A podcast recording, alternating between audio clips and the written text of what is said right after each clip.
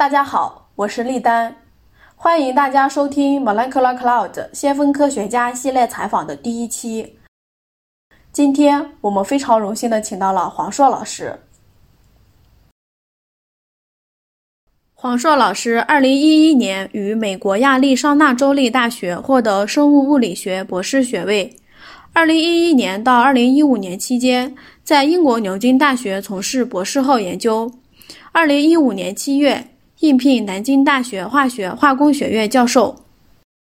黄硕老师主要科研方向为具有仿生学概念的单分子纳米孔生物传感器的新仪器新技术的开发，以及基于纳米孔的单分子显微成像技术。黄老师您好。啊，丽丹你好。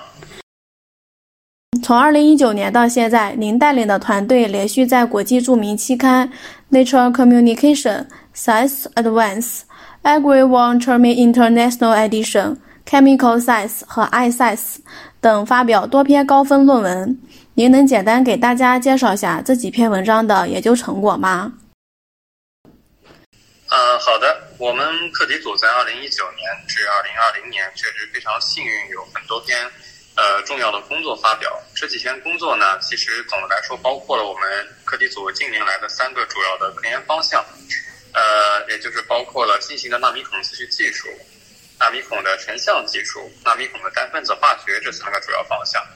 其中最具代表性的呢，我觉得有这么几个。第一个呢，纳米孔测序技术上的创新啊，就在于我们将一系列不可测变成可测，通过我们自行研发的纳米孔测序技术，呃，也就是纳米孔错位测序技术。我们进行了包括非天然核酸、microRNA 等短链和单分子的首次单分子测序。那么此外呢，纳米孔技术实质上呢是一个电化学的方法，电极的使用几乎是必须的。然而，凡是没有必然，我们呢也在2019年开发并命名了 diffuse optical physiology 方法。这个技术呢，很幸运的成为了领域内首个不需要电极的纳米孔单分子检测技术。事实上，其应用效果呢？呃，比我们预期的还要更好。这项技术它主要的这个进一步的拓展呢，将会是开发低成本的纳米孔检测芯片呃的一个新的时代。那么，此外，我们在纳米孔测序技术当中受到了很多的启发，我们用到了一种锥形的生物孔道，呃，这也被我们后面改造成了一种化学的纳米孔单分子反应容器。这个呢，这个容器它可以将很多无法被观测到的单分子反应过程啊，清晰的、放大的体现出来。这个工作为我们设计多种新型的纳米孔化学传感器构建了重要的孔道设计的化学依据。呃，那么主要就是这方这些方面的工作。好的，谢谢黄老师。如您刚刚介绍的，嗯，您课题组近年来的主要工作都是围绕纳米孔技术，并且取得了这么多突破性的进展。您认为生物纳米孔技术的未来发展前景如何？呃，的确，我们课题组呢，呃，主要的这个工作方向呢，就是在生物纳米孔技术上。我们自己呢，也有了这个多年的研究的历程啊。那么，应该说，我所见到的生物纳米孔技术啊，它非常的灵敏、稳定，而且高效。纳米孔测序的成功，其实已经让我们清晰的看到，单分子分析技术它是有望走进我们的日常生活的。我想，未来的领域的发展的一个很大的方向呢，应该是。将有一大批成本低廉、功能独特的基于纳米孔技术的检测方法会走进我们的日常生活。呃，也许我们会在医院的检测报告单当中看到纳米孔技术的一些检测结果。我们也有可能很快的看到成本低廉到一到两块钱的纳米孔检测试剂盒，啊，甚至于可以在一些我们常见的电商平台当中，呃，以产品的形式啊啊这个分享给大家。所以我觉得这个呢，应该是纳米孔技术在未来的。一个主要的啊技术的拓展方向。嗯，好的，谢谢黄老师。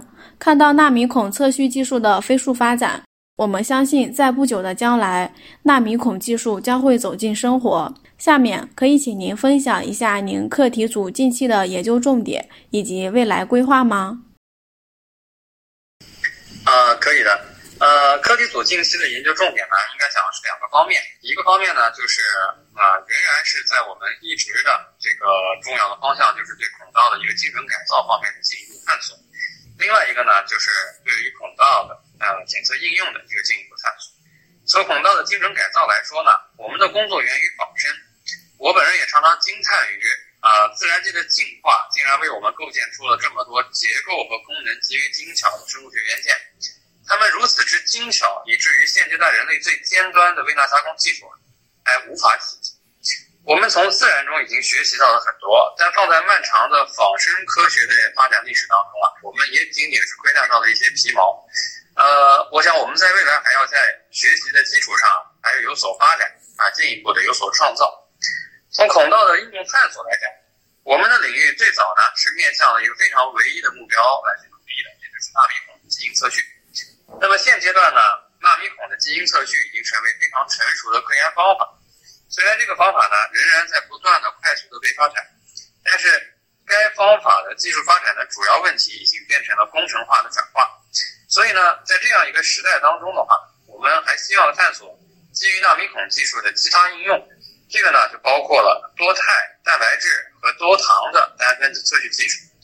那么应该讲，在这些方面，我们已经有了很多非常令人欣喜的前期研究成果。啊，那么非常希望能够在二零二零年和二零二一年为大家带来新的惊喜。好的，非常感谢您的分享，我们也非常期待您的新成果发表。接下来，我们想问一下，您课题组在研究过程中有没有遇到什么困难或者是有趣的事情？啊，是的，这些都有啊。其实，呃，课题组从二零一五年成立到现在，我和我的同我的学生们，应该讲是经历了非常多的啊故事。那么这当中呢，有是有困难的故事啊，也有有趣的故事。我们先拿困难来说，我觉得最难的呢，其实应该讲是对学生的培养和对学生的沟通。我们从事的方向呢是单分子分析化学技术，这个方向本身呢，它是属于一个。高度学科交叉的方向，呃，我的学生基本上都是化学专业的，那么他们在课题组的学习过程中啊，还必须要同时学习很多的生物学知识和物理学知识，这样我们培养一个优秀的同学，他的周期相对就拉长了。有不少同学呢，在这个过程当中啊，会觉得嗯，感到老师讲的东西很新鲜，但是自己出活啊，没有其他同学那么快，所以就感到这个，要么是觉得创新点很难。说啊，或者是感觉到呢，呃，有很多的抱怨。然而呢，在经过了一些积累之后呢，同学们也慢慢领悟到了科学研究中的乐趣，并逐渐收获令他们欣喜的研究成果。我想这呢，应该讲就是比较难的一些地方，也就是对学生的培养。但是有趣的事情也是很多的。这里举一个很简单的例子啊。那么在科学研究当中，有很多很重要的发现呢，它是无心插柳柳成荫。比如说，我们一九年发表于《Nature Communication》这样一篇工作。呃，我前后一共安排了四个同学去做这个项目，呃，这个安排的任务基本基本是一样，但是前面三位同学呢，要么呢就是就是畏难缺少信心，要么呢就是拖延缺少恒心，给我的汇报啊往往是负面和敷衍。那么直到第四个同学，他才真正的开始着手这个工作，那么然后就一发不可收拾的为我们开启了这个单分子化学这样一个新的方向。呃，那么我想坚持兴趣和对实验现象的细致的观察和把握，是能够做出重要科学发现的一个必要条件。啊，嗯，好的，谢谢黄老师。虽然您只有寥寥数语，但我们也能从中体会到这几年来你为培养学生所付出的努力。二零二零年，一场突如其来的疫情打破了我们生活原有的宁静。在疫情期间，你认为学生们应该如何在家学习来推进科学研究呢？啊，这是个很好的问题啊。呃，首先，我们以我们课题组为例，我们课题组呢是典型的实验型的课题组。那么，疫情对我们的科研进度的打击实际上非常大。那么，在学校未开学期间呢，我们的同学主要是通过整理前期的研究成果，呃。组织文献学习啊，进行创新调研等科研活动呢，保持状态。虽然这种状态呢，对于实验型的课题组啊，它不可能是长久之计，但是完全放下了实验，通过调研进行思维的实验，这个过程让我也体会到了一种新的乐趣，也就是通过深入充分的调研，结合头脑实验，对一个并没有真正开展起来的实验方案进行反复重复论证。呃，这个呢，其实在这个过程当中，其实我们得到了非常多的非常优秀的科研思路。呃，那么同时呢，呃，为了即将到来的这个学期啊，呃恢复啊，来抓紧一些时间。我们呢也和很多的科研外包公司啊，这里面其实也包括了金思瑞，签订了不少的科研服务订单。这样呢，为我们开学后的科研工作呢，就有望抢回一些时间。呃，另外，我们课题组现在，也跟很多从事理论化学、计算机技术的团队啊，展开了全面的合作，想通过无需实体实验操作的一些科研活动呢，也为我们抢回一些进度。好的，谢谢黄硕老师，感谢您一直以来对金思瑞和 Molecular Cloud 共享平台的支持，你是平台最早的一批用户。在采访的最后，我们也想听听您对 Molecular Cloud 有什么想说的话吗？啊，是有的啊。那么我本人实际上呃，作为平台最早最早的一批用户呢，应该讲非常欣赏 Molecular Cloud 平台，呃，和类似的这样一些科研平台的这样一些新的概念。那么世界范围内，科研成果的共享是一个大势所趋。在我所了解的范围内啊。啊，不光光是纸力的共享，包括像软件代码的共享、科研数据的共享、科研手段的共享，啊，正在各个领域当中被快速的推广开来。那么纸力呢？纸力的共享是一个很好的开始，但是呢，呃，我们不呃，因为我们不仅仅可以分享啊，并且呢，还可以获得其他的这个团队的纸力，这对我们的科研推进很重要。在我们的领域当中，我们有很多时间是花在推敲其他课题组到底是怎么构建一个纸力。这样的一个简单的问题，但实际上其他的课题组也并没有有意设置这样的一个技术上来，所以在这个这个层面，我在讲，我们将资源放在一起，其实是能够让所有有兴趣的科研工作者啊，就是从中受益。那么据我所知呢，现在我们领域里的很多的这个科研工作者啊，还是仍然通过相对比较低效的通过户籍邮寄样品的这样一个方法啊来进行合作。那么我很高兴呢，就是分子云平台在加速。领域内科研合作的这样一个呃努力当中啊啊起到了一个很大的推进作用。呃，现阶段呢，这个分子云其实已经非常的优秀了。那么我本人啊也是非常喜欢这个平台。但事实上呢，我还是有点担心啊，因为像这个分子云现有的这样一个运行模式，其实很多的服务啊是属于低收价、低收费和免费的这样一个状态。我比较担心的呢，就是这个平台有可能会自己承担了太多的经济压力。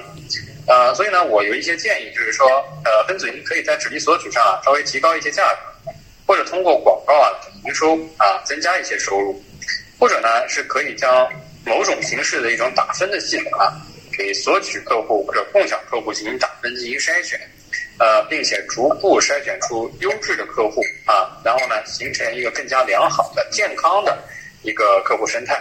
那么这样一个好的平台的维持呢是需要成本，所以我本人呢。呃，也是单纯的希望 Molecular Cloud 可以越来越好，并且呢，长久健康的呃生存下去啊，为这个科研服务呃能够起到更大的更大的推进。好的，谢谢您的建议，我们也会不断努力提升平台的价值，形成可持续的运营模式，推进事件范围内的科研共享。嗯，再次感谢黄老师接受我们的采访，给我们带来了很多启发。最后，祝您身体健康，科研顺利。啊，好，感谢你们的采访，也非常感谢各位的收听。我们欢迎更多的老师和学生加入我们的平台，展示自己的科研成果，参与热点话题的讨论，以及共享生物信息和资源。